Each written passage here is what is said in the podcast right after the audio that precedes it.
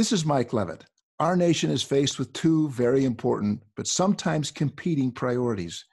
We have a duty to provide the best possible health care for every patient, but we must also remain competitive in a global marketplace. That's what value based care is all about. Our challenge is to create a uniquely American system of healthcare. Truly, we're in a race to make value work.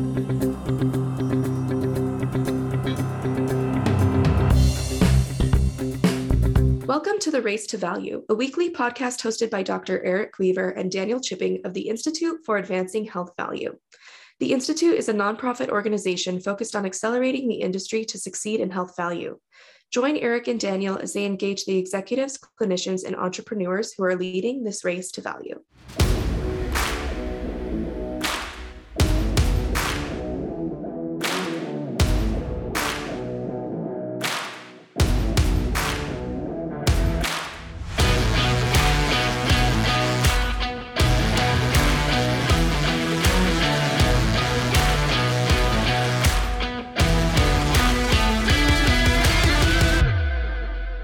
Race to Value listeners, this week you're going to hear from one of the top healthcare revolutionaries in our country. We are honored to bring you the one and only Aneesh Chopra, the first chief technology officer of the United States who was appointed by President Obama. He's also the co founder of Hunch Analytics and he's the co founder and president of CareJourney. He's my choice for one of our top leaders in health value because he has the personality and vision to bring all different kinds of people together from all sides of healthcare payer, provider, big tech, small tech as a group and push their thoughts out into the market as one unified voice. He's direct and he's not afraid to ask the tough questions. And at the same time, he has this level of enthusiasm and energy and passion that I just think is unmatched with the vast majority of people. So I really enjoyed this conversation, Daniel, and it's such a great opportunity to have this podcast and meet these uh, wonderful people like Aneesh and then be able to to bring this content to our listeners. Yeah, Eric, you you mentioned Aneesh's company, CareJourney, and, and they're really at the vanguard of the value-based care movement. I mean, we talked about such, some really incredible things with Aneesh today, how their company licenses this data set of 145 million Americans, and and they bring value insights to the organizations that they support. You know, payers, providers, life sciences organizations. And as you mentioned, Aneesh is just so dynamic, such a great conversation. It didn't matter if we were talking about vision for the future or in depth uh, alternative payment model, wonky technical stuff. It's just an enjoyable conversation the whole way through. And I'm really pleased to share it with our listeners today. Well, Race to Value listeners, you're going to want to hear this episode. I mean, from one of the top leaders in industry. It's an honor to bring this to you each and every week. This is our labor of love to you, the industry that's out there doing the work, bringing value based care transformation to, to the populations that you serve. We appreciate your support please feel free to leave us a review on Apple or Spotify. You know, we love a five star, we love a review. Please subscribe to our newsletter. And with all that said, why don't I go ahead and let you now hear from the man himself, Aneesh Chopra, as he joins us this week in the Race to Value. Aneesh, welcome to Race to Value. It's so awesome to have you on the show this week. Well, it's my honor to be with you guys. You you educate the market. I'm excited to be here. Well, thank you, my friend. And I thought a great way to start our conversation today would be to discuss the need for the medical profession to galvanize around the immense opportunity to transform care delivery by embracing the realities of the digital age. And earlier this year, you wrote an opinion piece in Stat that called for the medical community to develop a more modernized Hippocratic oath that extends to the broader health ecosystem with a commitment to protect patient privacy and data via HIPAA and beyond. This oath, as you described it, would also anticipate the impact of the 21st Century Cures Act, which requires vendors of EHR systems to certify functionality that allows physicians to connect to third party APIs without costly interfaces. And with this greater access to data, I mean, there's going to need to be a greater responsibility in the medical profession. And this proliferation of technology and digital health tools, as I'm thinking, is going to require physicians to make remarkable improvements in value based care delivery, innovation, and transparency, along with this ethical commitment to guide data sharing, integration, technical processes, and so forth. And as someone who previously worked with doctors who fiercely resisted technology. I mean, me, like I, I've been in those rooms where I've seen physicians very upset about EMR workflow and have even talked to administrators that have been fired for uh, botched EMR implementations. There's this old generation of doctors that doesn't really want to embrace big tech. But, but now it seems like the profession has come around since that time. There's this whole new era of innovation. And it seems like now we're all thinking about these additional consumer protections that we need to ensure responsible data liquidity. So I wanted to ask you if you could expound upon this idea of a modernized Hippocratic oath that will guide medical providers and the medical community at large in this new era of value based care, digital health, and health consumerism. And also, is it actually possible to build solidarity between physicians, health systems, EHR companies, and third party app developers in a digital oath to do no harm? Eric, not only do I believe it's possible, I'm excited that it's more likely than not to be the default setting for care delivery. So I'm going to be a bit optimistic in our discussion today. And so you'll, you'll discount that as much as you wish, but maybe I'll set this context up a little bit better for uh, us to have a kind of a common dialogue about why I'm so bullish. Number one, what's the problem to solve from my perspective that informed the need to have a, a digital Hippocratic oath? My general observation amongst my friends i went to johns hopkins undergrad most of them went to medical school half my family practicing physicians. The common theme throughout their educational training medical training had been about to synthesize information for purposes of rendering the best judgment and applying the as best they could best practices as to what to do to improve the condition that they diagnosed and all of that operated in a world where people came to the physician for care. Now, that challenge is when you have a physician who's responding to requests from patients to seek answers to very acute needs, combined with the many patients that have been visiting with them months and months earlier than the day at hand, where there may be some shift in their health status, but not enough to warrant the patient to call the doctor to get another appointment. And so the gap to some degree about the digital Hippocratic Oath is the gap in how we think about the 98% of the physician's panel not coming in to see the physician or a member of the care team that day. And the minute you get into that conversation, it starts with the need to prioritize among the 98% of my panel that are not coming to see me today who needs my time and attention? And to answer that question thanks to the digital age we don't have to like manually review all of those patient charts who has the time for that. We can effectively run uh, questions to the databases that are now evolving uh, with all the uh, electronic health record systems that have been put in place to help us identify a group of folks that perhaps might need some attention. The digital Hippocratic Oath is to set the guardrails as to how we design those questions so as to elicit the best answers. If we're looking for patients uh, that cost the most, as we saw with a, an Optum study, or I should say, a, a, an evaluation of an Optum algorithm, it might over index to white beneficiaries that may use the system more for the same uh, chronic condition status because they've got better access than perhaps their African American colleagues in the panel.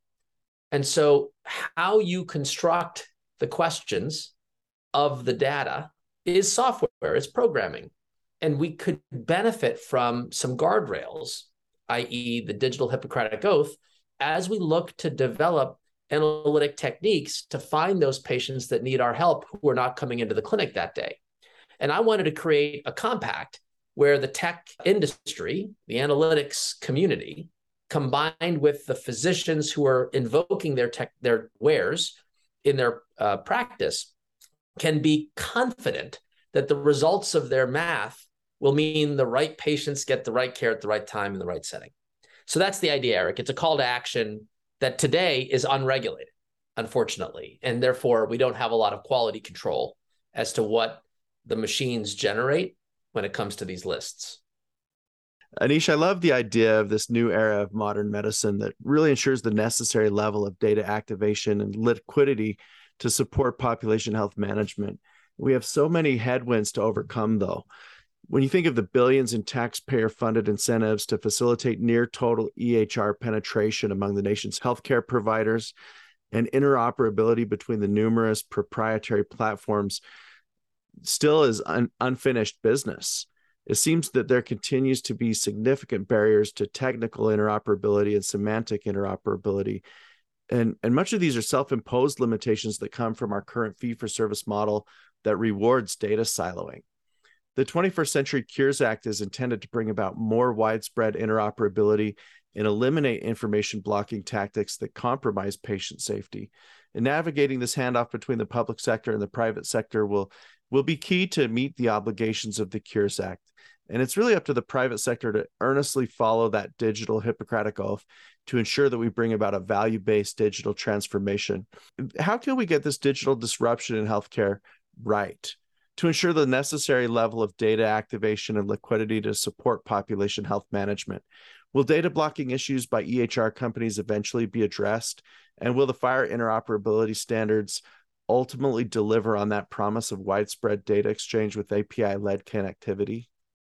Yes, yes, yes, and yes, Daniel. And the, the good news here is while I've been optimistic for a decade, it does feel like we're recording in calendar year 2022. We're undergoing a sea change in the operations of information flows uh, at just the right time. And so, allow me to maybe take a step back in history to get to the current and why I'm confident moving forward. The original policies around the billions of dollars for the HITECH Act had a couple of core assumptions built in. Assumption number one, we had a market failure in the adoption rate of electronic uh, health records that had a lot more to do with market dynamics in terms of the way the economic uh, incentives operated uh, as it did the technical gaps because somehow healthcare was sort of different, if you will, from the rest of the internet economy, for lack of a better term. And the reality is that first assumption that the market dynamics, the market failure that failed to reward uh, the adoption of electronic health records had largely been the result of a fee for service system that didn't financially reward providers from coordinating the care in between the visits. And more importantly, to some degree, it penalized uh, integrated delivery networks who were keen to have you know one clinical experience to have the unfortunate competitive pressures such that if they were to share all that information it would be easier for patients to leave said networks so we did have an economic problem at the core which manifests itself in technology gaps you fast forward a decade and we've solved effectively the adoption problem. The subsidies did have the effect of driving uh, an insane hockey stick of growth, especially amongst ambulatory physicians. However, the second part of the equation was supposed to happen simultaneously and didn't happen, unfortunately, at the pace we would have loved. And that is to fix the underlying incentives in the system so we would subsidize technology adoption and shift the demand signal to value based care. If we were successful in the timing of the demand for value based care, all the doctors and hospital administrators that were writing checks to the electronic health record companies would have prioritized naturally interoperability because it would reward sharing information across boundaries. Could you imagine a Medicare ACO that has 50 plus EHRs within its fragmented, clinically integrated network, not wanting to prioritize the sharing of electronic health information to figure out whether patients have their blood pressure under control? You would imagine if I were in a risk model, I would on my own ask for these features. So the delay in the demand signal for value based care resulted in the deprioritization in the market for interoperability while we pushed for the adoption of technology. Are we at the point where there's enough natural market demand for value based care delivery tech?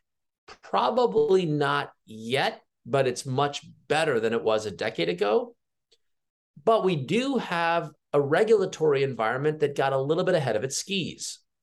So back in 2017, right after the Cures Act, the National Coordinator for Health IT convened uh, a bit of a dialogue about where we need to go with the Cures Act, which had a lot of regulatory muscle.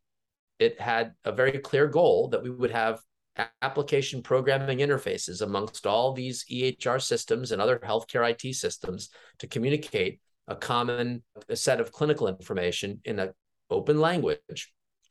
That this should be available not just to individual patients, which had been the first priority because HIPAA gives individuals the right of access to their own information, but to start to reuse that information for value based care or other quality initiatives. And so, ahead of the time, over the last four or five years, the government has been pushing the EHR vendors almost before the market demanded it that they develop these sort of population health capabilities.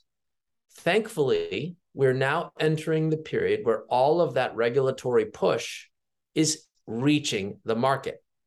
The Cures Act electronic health record requirements to move the single patient FHIR API, which is how Apple Health can communicate with Epic and Cerner and Athena and McKesson and all the other firms in one voice with no integration fee and custom connectivity and big administrative burdens to the doctor, to the patient, to the IT companies. The way that rollout took place, that plug and play approach, is now coming to population health. And according to the regulations, must be available to every doctor on a certified system no later than December 31 of this year. And, and we're waiting on the final CMS rule, but it looks like September 30th of 2023 will be the deadline for doctors in value-based care arrangements to adopt that Cures Act technology. So if I were to summarize, we had a market failure it's not quite corrected, but it's moving in the right direction with a little bit of ahead of our skis regulatory requirement that's meeting us now in the fall of 23, spring of 20, uh, fall of 22, spring of 23 to offer value based care organizations a dramatically cheaper plug and play approach to connecting up the medical records for their population for quality, for care coordination, risk adjustment, you name it. So I'm pretty bullish. But right now, I would argue of your listeners, less than 10% are aware of this capability, have been trained on this capability, have put into production this capability. So that's partly why I was eager to get with you guys today. Well, Aneesh, I, I do share in your optimism. And as we think about this promise of widespread data exchange and value based care delivery, I can't help but think about the parallels with the consumer banking industry.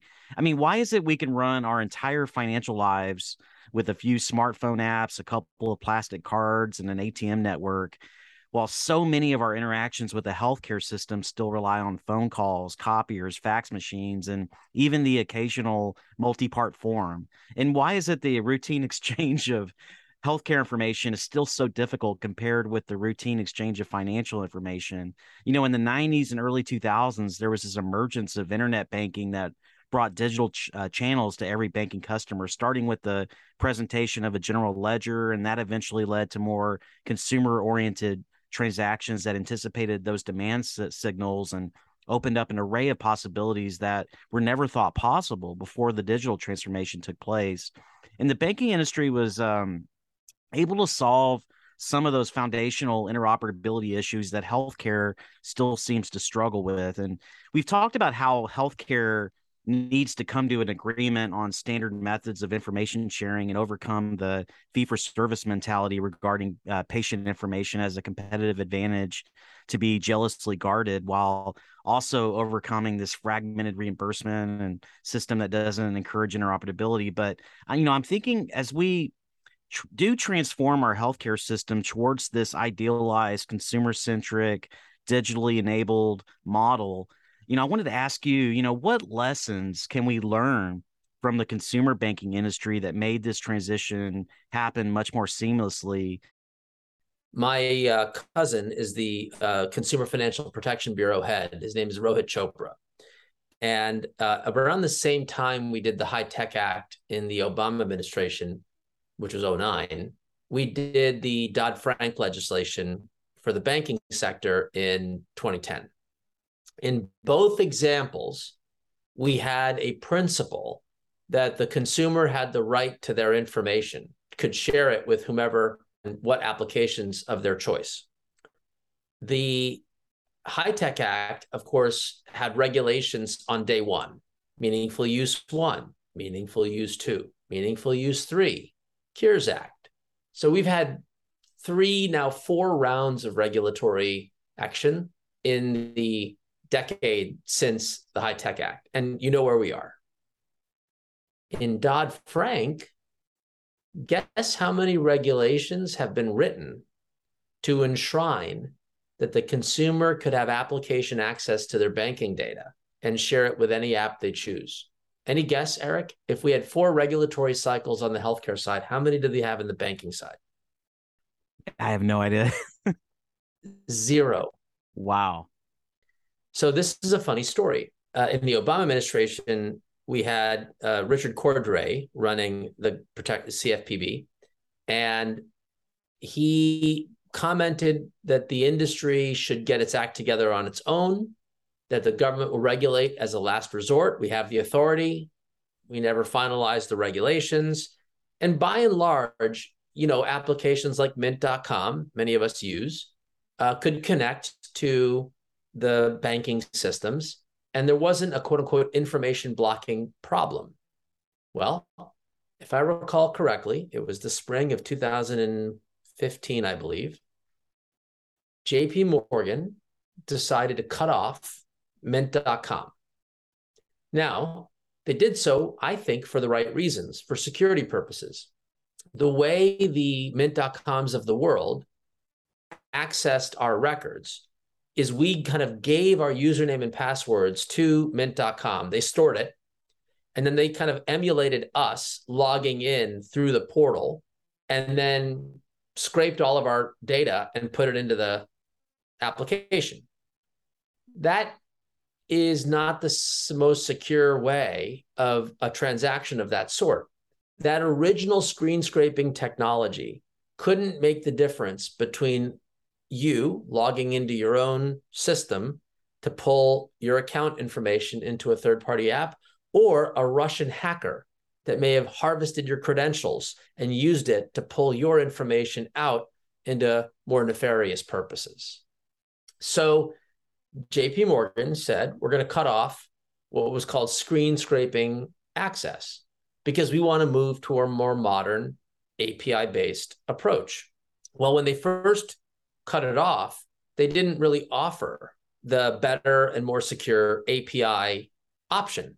So the users of Mint were angry. And know, a day or two after this happened, supposedly, I wasn't in the room, obviously, but uh, Richard Cordray called JP Morgan and said, Do you need me to regulate you to turn on this feature, or will you figure this out? And Eric, within 90 days, JP Morgan and a coalition of other banks formalized the FHIR API equivalent for banking and made that available to increase the security and privacy protections of a functional transmission of consumer data into third party applications. It's 2022, Eric. And there still isn't a regulation on the books that mandates banks do this. And yet you started your question by saying, gosh, the banking industry is doing it.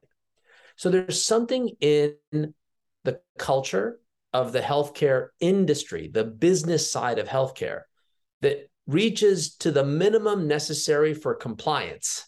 And that unfortunate reality is why we keep having to have the government micromanage the rules, to micromanage the industry, to move the data out the door. And that is, from my perspective, frustrating.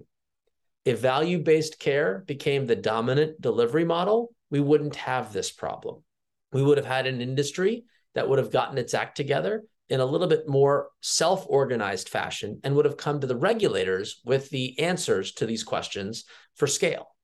And I am confident that as we move into this next decade of value based care and we feel the pressure of the trust fund and the need for quality improvement, that it will be inevitable.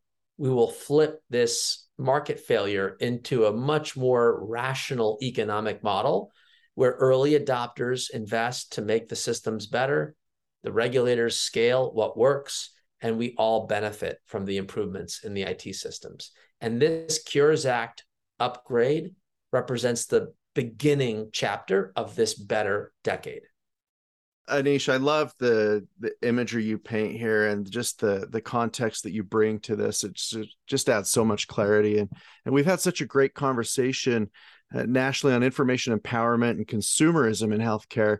And with this new wave of tech enabled consumerism, our patients will need access to pricing information that's going to help them make smarter decisions you know, for too long we've been left in the dark when it comes to the cost of medical treatments and procedures.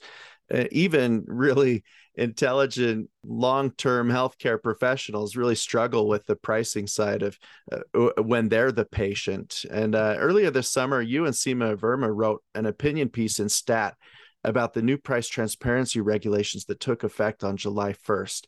And, and building on a 2021 Trump era requirement that hospitals publicly list their negotiated prices, the new federal rules will require employers, most group health plans, and individual marketplace plans to post prices for a set of shoppable services.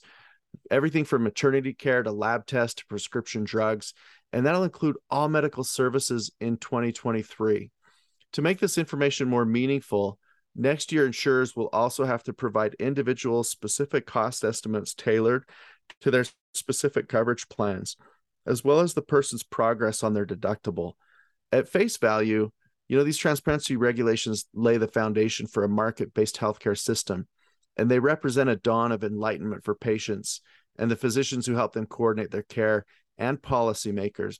But we're talking about, as you've mentioned, a healthcare system that kind of has this culture of doing minimal necessary, a compliance requirement approach, you know, legislation, all of these um, all of these challenges that that go along with this significant inertia that we have are you optimistic that the regulations will actually bring about greater price transparency to drive value-based competition to reduce costs and improve quality?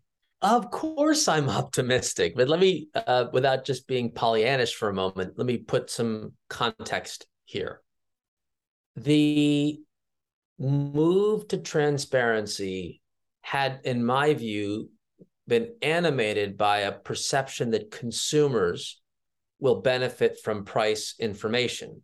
When the economists who've been studying this for years have more evidence than you'd want to read that you can tell a consumer that the hospital the surgeon wants to you know perform that heart transplant in or that uh, heart surgery in has the highest mortality rate, as I believe an economist in Pennsylvania had researched, and they still go. So it's a complicated uh, story about a consumer shopping on their own. I have long held the view that we will be entering a new era where health information fiduciaries will be assigned by me and my loved ones to help interpret all of this information to guide me to the most appropriate setting or physician or uh, clinic location to get my health needs met. That health information fiduciary, in my view, is best served through my value based care network. That's my dream. We'll come back to that dream momentarily. So, what is it that the regulations have done? While minimum necessary has been the case in interoperability, I'm going to suggest to you that it's slightly the opposite in price transparency. If you look at the data, we were in the middle of the pandemic with incredible pressure across hospitals all over the country to include a requirement that they disclose their prices without any technical guidance. The early reports were, and I think the media narrative remains, that hospitals didn't do it. They didn't disclose their prices. CareJourney has a partnership with a company called Turquoise Health, and they uh, began scraping these files. And we mashed it up with the CMS public data. And as of May of 2022, if you looked at the market of hospitals by the amount of Medicare revenue that they charge, the 60 some odd percent, fully uh, approaching two thirds. It, it, it's, uh, I think it's 66%. I have to go back to my exact numbers, but north of 60% and likely 66% at the time had published meaningful price transparency information, even without technical requirements explaining how to do it. And even though staffs were incredibly busy caring for people in this incredibly difficult pandemic. So to have 60 plus percent of the uh, hospitals sorted by their volume of Medicare patients, that tells me that the industry not only embraced uh, these regulations, but actually uh, uh, met the objective. Now, July 1 of 2022 was a special year, special moment, because CMS in the buildup to the hospital rule went much deeper on the payer rule, which, by the way, applies to employers, self insured employers, I should say, uh, group plans, uh, and of course, the um, uh, Affordable Care Act plans. So the commercial plans all had to disclose in very technically specific ways their prices at the TIN NPI level, which this audience understands how that level of detail matters.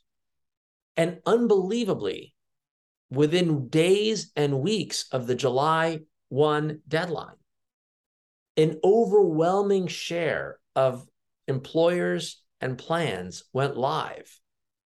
Now, the hard work is to ingest all of that information and organize it for uh, improving that fiduciary function of routing people to the best uh, value option in front of them. But I believe and I have faith in our vibrant and competitive technology economy. CareJourney, by the way, will be very active in this space, just to be disclosing uh, some of that, to be helpful in converting this raw information into meaningful guidance that, in the hands of a fiduciary, will assist families to find the best quality care. Daniel, I don't know, I don't recall if you guys have interviewed uh, my brother from another mother, Todd Park, who and his his uh, actual brother, uh, Ed Park, co-founded Devoted Health. But I love them dearly, as I love Farzad and our whole gang that was very active in the Obama administration. The key insight here is that if you look at this concept of a fiduciary, there are clinical teams all over America that are already delivering incredible care, population health wise. If we simply packaged up the pockets of these best practices and scaled them nationwide, we probably would cut two to three percentage points of GDP growth in terms of healthcare inflation, healthcare relative to GDP growth.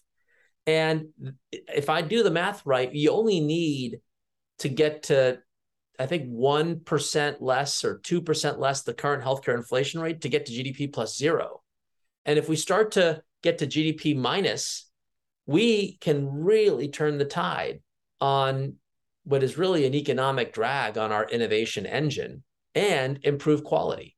So, a health information fiduciary equipped with price and quality information should help us improve that patient matching of for people like me going to doctors like so and so in this community will help me achieve my health objectives. I'm so bullish that that is a very realistic possibility. And even if it's not in a payment model that fully rewards it although it should be uh, i do believe that kind of fiduciary function will make a big difference in the system well, Aneesh, we've talked a, a lot about the different things that are going to be needed to win this race to value. I mean, we have to have data flow, interoperability, consumer driven innovation, price transparency.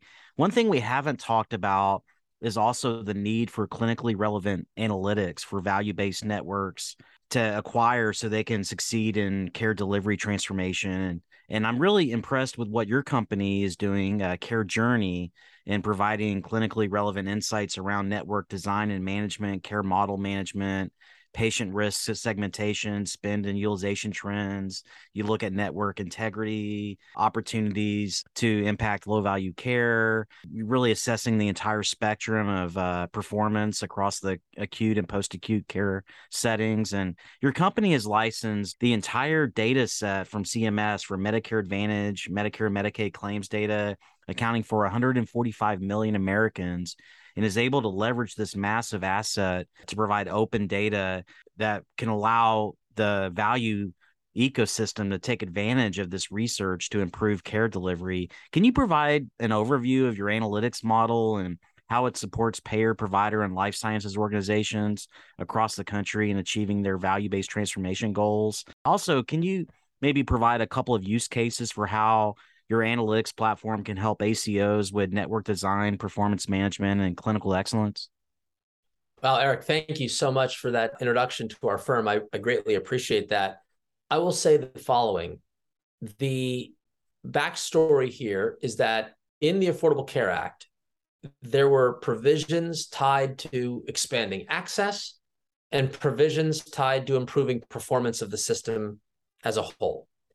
The latter is where I put my heart and soul on the role of technology, data, and innovation. Obviously, we needed that in the expanding access part, but that was much more about you know building up the rules and regulations for a network of uh, health plans that could meet uh, consumer protection and, and access.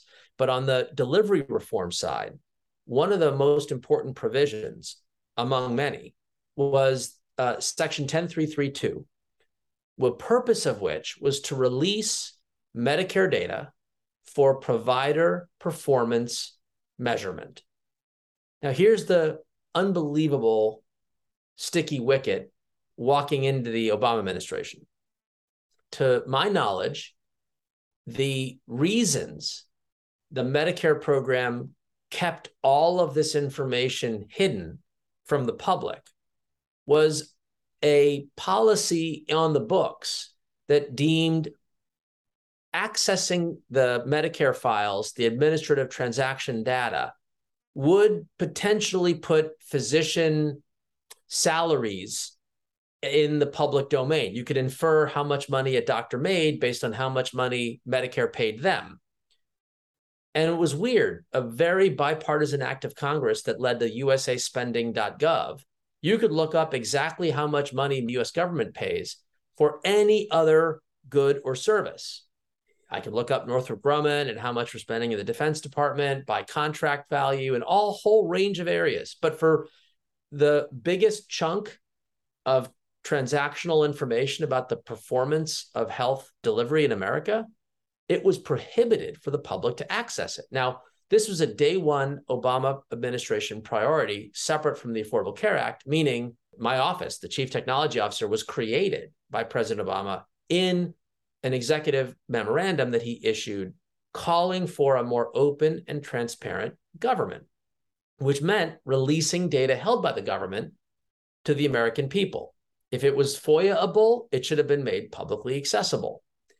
And to me, the Medicare files, and at the time it was the Part A, the Part D, and the Part B linked longitudinal files, where you could sort of start study a patient's journey through the healthcare system that had to be made public. Now, obviously, there's sensitive personal health information in there. So we kind of have to put privacy walls in place.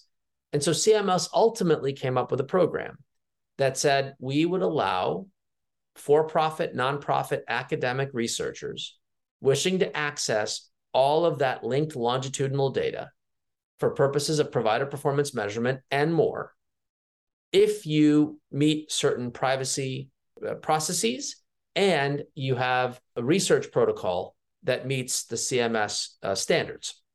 Well, I had expected when I was in the government that these policies would have ushered in just hundreds of entrepreneurs and innovators, if not thousands, uh, lining up to make sense of this information to figure out who the best performing cardiologists are and who the best primary care doctors are for patients with multiple chronic conditions. Surprisingly, there were not nearly as many companies or organizations that were accessing this information.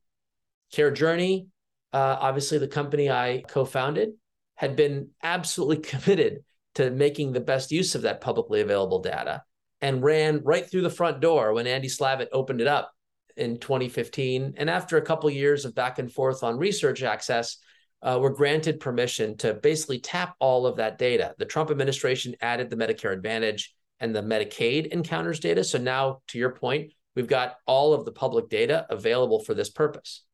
Our view is really simple. For every group of people in America, if you can cluster them into clinically relevant cohorts, can help, we can kind of do a Dartmouth Atlas style variation analysis for patients within certain clinical conditions and looking at their journey over time.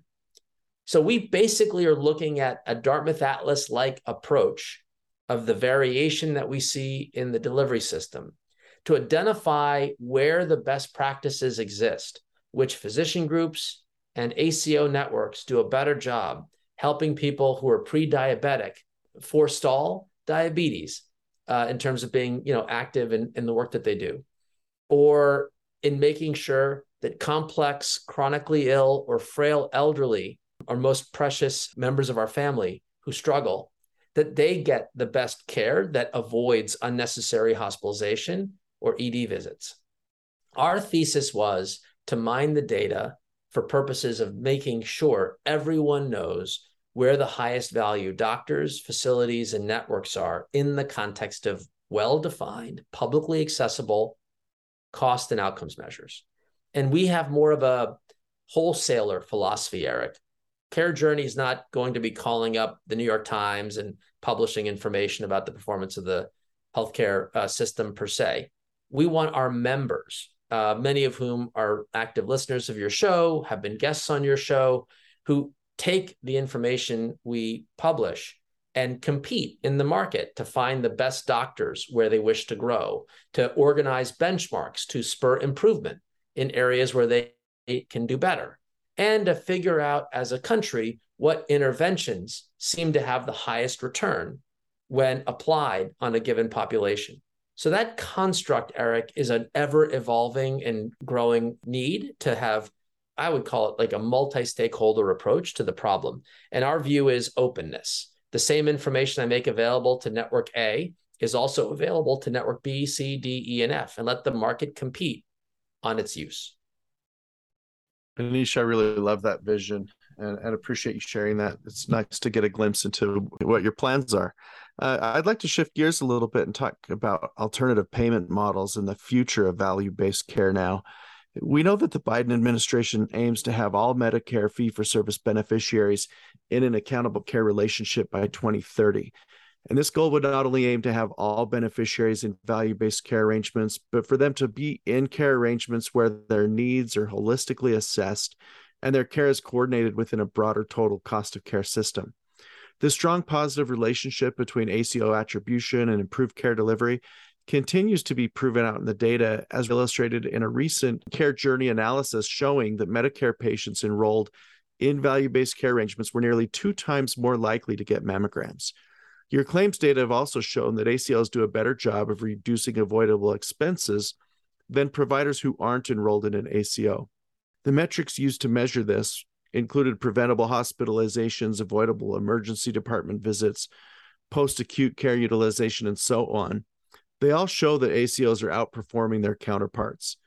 With this stated 2030 goal by CMS to scale APM penetration, an additional 30 million beneficiaries could be attributed to ACOs and other types of advanced APMs.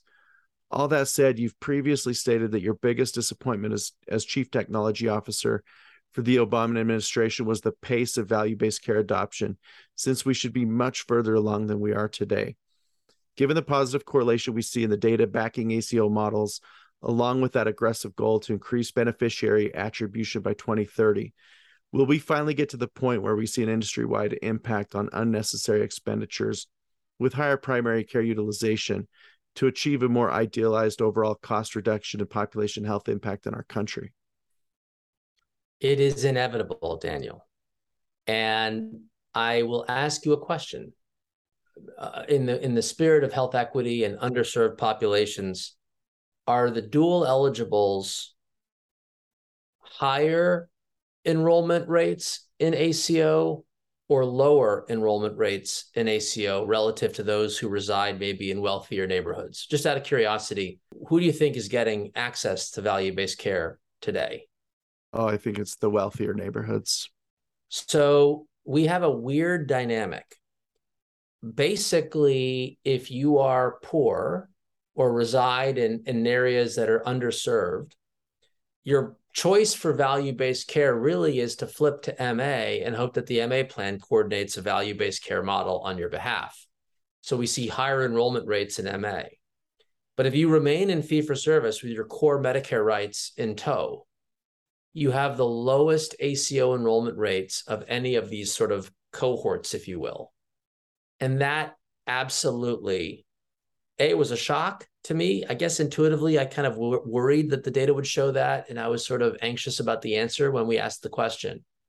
But it tells me that the 2030 goal uh, couldn't come soon enough and that the all hands on deck philosophy that the CMS team has put forward gives me hope and confidence that we're going to reverse this a little bit. We have had a very paternalistic view in value based care that the way we predominantly run the programs are sort of a handshake between CMS and the physician network on attribution. And we have fancy algorithms and formulas to figure out what that looks like. And it's not clear what the voice of the patient is in that process. To my knowledge, the voice of the patient is a letter that gets sent to them originally from the practice and now from CMS directly with some legalese about data sharing and their rights to opt out. The more frustrating point is that if I were shopping for my mom and dad every open enrollment period, right, uh, they have the opportunity to switch to Medicare Advantage and they could stay in fee for service. Never in the last five to six years has the broker community or anyone in that process told my mom and dad, "Oh, if you stay in fee for service and you know you work with Dr. X, you're in a Medicare ACO and you get these benefits." And then these benefits will help you receive the kind of coordinated experience that you want. No, there's no transparency around this. There's no voice of the patient in the Medicare open enrollment process. There's no knowledge about how I can participate in this. Have you tried to go to mymedicare.gov and voluntarily align to an ACO? You have to have a PhD in physics to figure it out. I have to go to a page where I can search for my doctor. I've got to put a star next to their name. I need to assume that that doctor is in an ACO. And then maybe, maybe if I'm lucky, I'll get enrolled. It is absolutely absurd. The reason I'm so excited about models like ACO Reach with a deep focus on health equity is that now we can actually start to move the debate from this convoluted attribution formula to thoughtful ways for groups to knock on families' doors to say, I can help you coordinate your care while you retain your core Medicare benefits. Now, I love Medicare Advantage. I think it's a brilliant model and there's a lot of good that comes from it, but it cannot be the only way to get coordinated care. And we have to educate consumers and families about the possibilities. So I'm really anxious and excited that we'll start to move away from kind of paternalistic, algorithmic models towards real people in the emergency room who ask the patient if they have an active PCP, who have clear needs after discharge, to recommend that they consider joining a Medicare ACO or that there's some warm handoff for someone that could inform them that they have access to services that could help increase their coordination experience. We're not there yet. There are all these rules and constraints about talking and marketing and outreach, but True North will prevail. We have to find a way to connect really thoughtful people to the networks, I should say, to the people who could benefit from their service. And that day is coming. And it'll likely happen in ACO Reach first. Well, Aneesh, uh, I couldn't agree more. And you said True North will prevail. And that's actually the title of our upcoming uh, virtual health equity summit population health equity the true north for value-based care. And we're so honored to have you participating in that event. And uh, you know I, we've been thinking a lot about health equity as i know the rest of the industry has. Um, you mentioned aco reach in your remarks and that really seems to be the vehicle to which we're finally going to be able to reach a critical mass around health equity and service to underserved populations. Uh, the REACH model has within its payment model design health equity as a bedrock. And, and as CMS defined it, the purpose of this new ACO REACH model, which starts next year, is to improve the quality of care for people with Medicare through better care coordination, reaching and connecting healthcare providers and beneficiaries, including those beneficiaries who are underserved. It's a very big focus. And the model participants have to develop and implement a robust health equity plan to identify these underserved communities and implement initiatives to reduce disparities within their beneficiary populations. And it's a huge leap forward in the value movement. And you wrote about this in an article with our good friend Rick Goddard from Lumeris, and you outlined the four programmatic health equity components in ACO Reach. And those components are as follows. The one to embed health equity into the benchmark. Two to address health equity and risk adjustment. Three improve data collection across communities. And then lastly ensure accountability of addressing health inequities. And a significant number of our podcast listeners out there are ACO Reach participants, and they're right now preparing for their required submission of a health equity plan that's going to be due at the beginning of the performance year, uh, currently projected to be sometime in March of next year. Uh, Aneesh, can you help our listeners better understand the equity components of the ACO Reach program and how this new model is going to be a catalyst for more equitable care outcomes? And then what would be your advice to those Reach ACOs out there listening that are working to establish their health equity strategy and looking for community partnerships to improve their care of underserved populations? Yeah, I am I'm really grateful that CMS has put operational muscle behind a policy objective to close these challenging uh, gaps that we see across a whole range of measures, whether it be race, ethnicity, uh, gender. I couldn't believe it, but even veteran status, you know, in terms of how we uh, coordinate that care. So uh, let's talk about a few of these components, maybe just to lift up for a moment, Eric, and not not get too detailed. Uh, and lifting up for a moment, I would say the need to identify current performance on key measures that networks themselves can define will itself be a catalyst for change. What is that old adage? You can't manage what you can't measure. Well, even I will admit I had not cut the data that we have access to, as I mentioned earlier, from the national CMS side for these underserved communities until it was sort of a priority of the Biden administration to look at it that way.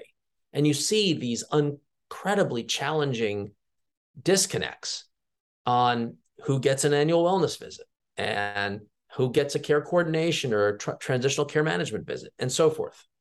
The point here is that chapter one of this program is about looking inward for all the participating networks on what their clinical priorities will be in order to demonstrate progress. So all CMS is saying is publish a plan and we're going to measure your progress against that plan. But what that plan says is up to you. So we're going to see a wide range, Eric, across the ACO REACH model participants on what they wish to be held accountable for. And I think you're going to see some ambitious plans. You might see some, you know, layups, and that'll be an interesting dynamic we're all going to comment on in a future podcast. Second, we know that risk adjustment is the best we have, but needs to be better to account for objective conditions that may have a better predictive power on your overall cost of care. So, to get started, they lobbed out a first volley, which is we're going to look at patients that live in more underserved neighborhoods and uh, reward them with a slight increase in their per member per month benchmark. But con- on the other hand, we may pay for that in a budget neutral way by taxing some of those that live in the wealthier, more uh, well served neighborhoods. Not to be accepted on face value that that's the right answer, Eric. It's at least the first foray, and we can iterate. The great thing about CMMI's authorities is that it can iterate faster than rulemaking or some other bureaucratic sludge. So we can work to find more objective ways by starting with the basic principle that we should adjust the benchmark given some of these historical inequities. So that's very exciting. And I think perhaps the hidden treasure, as I just alluded to with health information fiduciaries, is it allows for a little bit more of an open dialogue of what it means for networks to recruit beneficiaries who may not otherwise be in a value based care model because they will have an economic incentive and an accountability plan associated.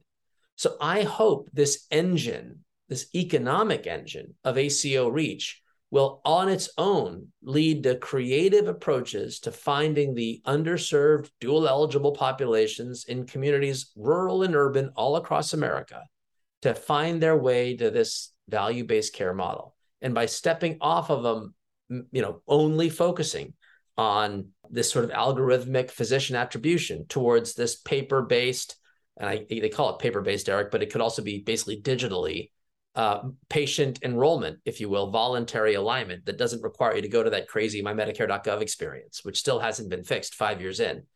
And we can see incredible promise. So I'm hopeful that these uh, policy adjustments in REACH will lead to innovation and creativity that will be okay in the first round, but will iterate and be better in rounds two, three, and four. So look to ACO REACH for a whole range of goodies, not the least of which is to get underserved populations into better coordinated care models faster than traditional enrollment.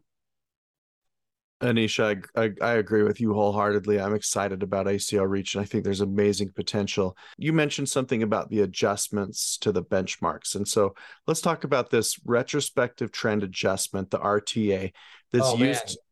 You're bringing me down, man. You're bringing me down. And so it's used to adjust the benchmark numbers when the observed expenditures are different than the expected expenditures for that population. All right. So this is the part, the, the hard part, I guess. The, there are concerns in the community with the first performance year of the ACO REACH that CMS might erroneously apply a retroactive trend adjustment to the benchmark during reconciliation.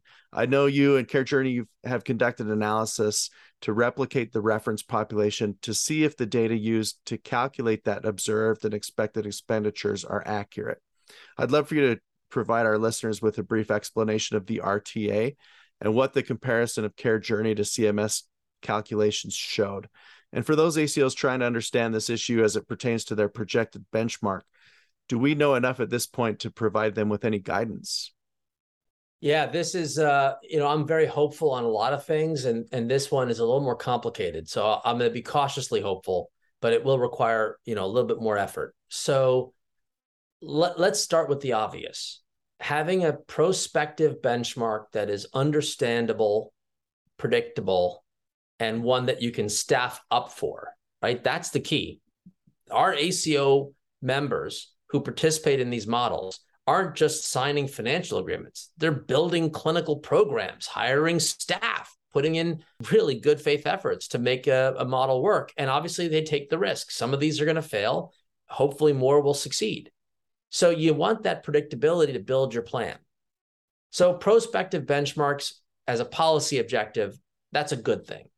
MSSP, as you recall, had that kind of retrospective, essential, you know, true up period. And so you sort of knew what you had, but you didn't really know what you had. And it probably, in my view, led to underinvestments in the kind of real clinical staff protocols and programming that are needed to make these things successful. The challenge is that CMS also doesn't want to inadvertently reward financial arbitrage. So if it projects an expenditure that was way off. And you could imagine, uh, obviously, with the pandemic, the whole mathematical formula had a lot more volatility in it in the last several years than perhaps in a more stable environment where maybe you could do prospective and have a little bit more confidence. CMS didn't want the economic model to result in basically artificial gains into the community that weren't a function of the work done, but rather this arbitrage. So I don't begrudge CMS looking to make an adjustment. And so in the rules, it has the authority to make adjustments plus or minus 1 of the projection. If the actuary says that, in fact, overall uh, health inflation is X, we thought it was going to be Y, and therefore we can make adjustments. Well, what did we do? We looked at the projections. We took actual claims experience in uh, six, 17, 18, and 19 2017, 18, 19. And then we sort of skipped over 20 and 21 to leap into 2022 and drew a line and said, we're going to just assume an inflation rate of, I believe, something like 16% over that three year period. And when we came out the other end and we looked at the reference population that CMS had published, in fact, it looked as if the utilization was lower than what the actuaries had projected. So you framed the question as a CMS versus CareJourney interpretation of the data, and it really wasn't that. It was really uh, we both see the same things because it's the same data. The real question, and the reason why I said it's more complicated, is what should the reference population be? Should we be exploring the healthcare inflation rate for all Medicare patients? Should we restrict it like MSSP does? To those uh, Medicare beneficiaries that have at least one qualifying primary care visit, what's called the assignable population. And so there's an ongoing dialogue with CMS to say, we get the policy objective, but is the operation of that implementation of that objective and the assumptions that went into that objective post pandemic the right set of assumptions, or can we revisit those assumptions? And so our next round of analysis is about modeling what an alternative reference population might look like. And frankly, to ask the question if these things are going to normalize over the year anyway, having these quarterly adjustments, which do wreak havoc to some degree on cash flow to fund staff that do programs, might there be a way to kind of constrain financial arbitrage while stabilizing and providing more predictability on uh, benchmarks for funding uh, programs. Somewhere in the middle is true north, and we've got to figure that out. And I will say thank you to the team at CMS for embracing, in a true spirit of open collaboration, an understanding of the truth together, so we could all come to some model that makes the most sense, of, respectful of these two really important priorities. And so I, we're not there yet, Daniel. I, there's no answer for me to tell you I've got hope. I'm just I, I believe in the team that's on the ground to look to data driven approaches to the question. And that's the best we can do now while we work to iterate on questions like reference population and the like. All right, Aneesh, uh, great response. And you know, Dan just asked asked you a very wonky technical question. I want to ask you about something a little bit sexier, and that's uh, AI in healthcare. uh, you know we're hearing a lot now i mean you can watch the social dilemma on netflix and you know and the average layperson now understands the potential implications on machine learning algorithms and how that can impact human behavior. And you know you mentioned earlier in your uh, in the very first question that we asked around you know some of the concerns around implicit bias and AI algorithms. And you recently at a conference, you were speaking at a conference earlier this summer, and you said this concern around AI and healthcare. You know, innovation can only happen at the speed of trust, and that's a big statement. And most of us in healthcare are already asking for race and ethnicity information and many of us are now asking for sexual orientation and gender identity information and without these data points addressing bias is going to be extremely difficult. Unfortunately many people in underserved groups don't trust healthcare enough to provide that information. So i wanted to ask you if you could provide your perspective on how we can best develop trust with our patients so they can share information more freely, especially as we look to improve outcomes in underserved communities? And how can we develop predictive AI and population health that minimizes algorithmic bias and ensures that the model is going to be fair across all socioeconomic demographics and social classes? Well, these are really, I wouldn't call them existential, but for the tech industry, I think it's existential. So when you are in an unregulated field like advertising technology, you can essentially run whatever model you want and we see the results of these algorithms. I think frankly the greatest example of all the harms that we're seeing are these you know the social spread of of disinformation. You know to some degree that's a feature not a bug in a system that allows algorithms to run wild if they're optimized for the wrong thing. And and my presumption in a market driven economy is they're optimized for engagement or clicks or some other proxy for you know the more people look at it the better the, the algorithm or the model performs. Healthcare cannot tolerate that type of what for lack of a better term back to the hippocratic oath issue uh, an, an optimization equation that's not really in my best interest the functional equivalent of social media disinformation scaling. So i believe the industry is in a really important position before regulation mandates it to put in place a set of clear guardrails. There could be process guardrails, like we will check for bias in the output of the algorithm before we put it into production. There could be actual operational guidelines, which is to say, we will publish an explainability provision that the model moved because of the following underlying uh, variables, you know, the kind of the result of the model, if you will. And we could also require a bit more provenance to say, here's the original data set on which this model was performed by a number of these key variables. So you have an understanding as to whether or not that looks more like you or not like you when applying that algorithm or that model. So we have an odd dynamic now in that we are under investing in models in healthcare because the model developers don't have the healthcare data needed to run them. So we have incredibly talented people who are building essentially AI support for organizations that are willing to share the data. And I think those approaches will be more successful if we had a clear set of rules as to what we expect these models to do. Now, it is fancy math, and so it sounds cool, artificial intelligence, but think of it like an Excel goal seek function, where what we're really doing is we're just trying to solve reverse it. How can we explain X and help us understand Y? And the machine is just running computation to help us answer it, almost like running many, many millions of simulations to answer it. Uh, we need this. We need this to help identify which patients deserve some kind of outreach or care coordination activity when they're otherwise thinking that they're doing fine or they're feeling healthy, but might have a deterioration in their condition. So we're not there yet. I'm working on this. I'm working with the Health Evolution, David Brailer's group, to kind of build a kind of an industry model around this for algorithm development. I'm helping NIST, which is the Commerce Department, build up a national AI kind of a, a best practices approach around this that probably deserves a healthcare chapter. And it's got to be done multi stakeholder as a community. This is not going to be one vendor to rule them all with fancy math that's going to be better than everybody else. It's going to have to be a collective goal on how we want to use these new technologies to make the healthcare system work better.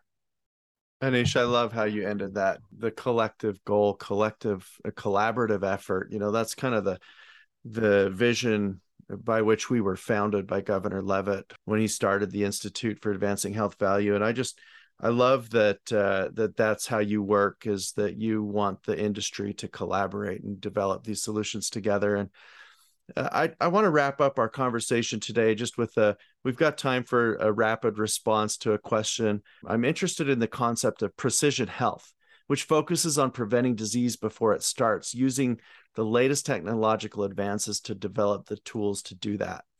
Uh, do you think we'll ever get to the point where we're able to create personalized care pathways by leveraging genomic sequencing, AI, or biometric data from wearables? And given this potential for precision based care in a population health model, how does that align with evidence based care that treats all patients the same? I am bullish and I am confident we'll get there. It's going to be a mixture of tech, but a lot of process, which is why value based care muscles matter.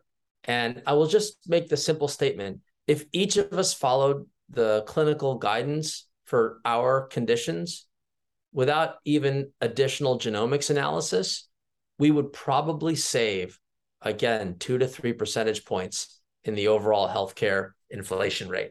And that feels to me like a big enough number that would actually move a lot of the angst we have about healthcare costing and eating up our budget to more of a we've got a very effective and efficient industry that's unleashing the innovation potential of the country to compete for the jobs and industries of the future. I'll end on this note because you said quickly. I want to thank Governor Leavitt.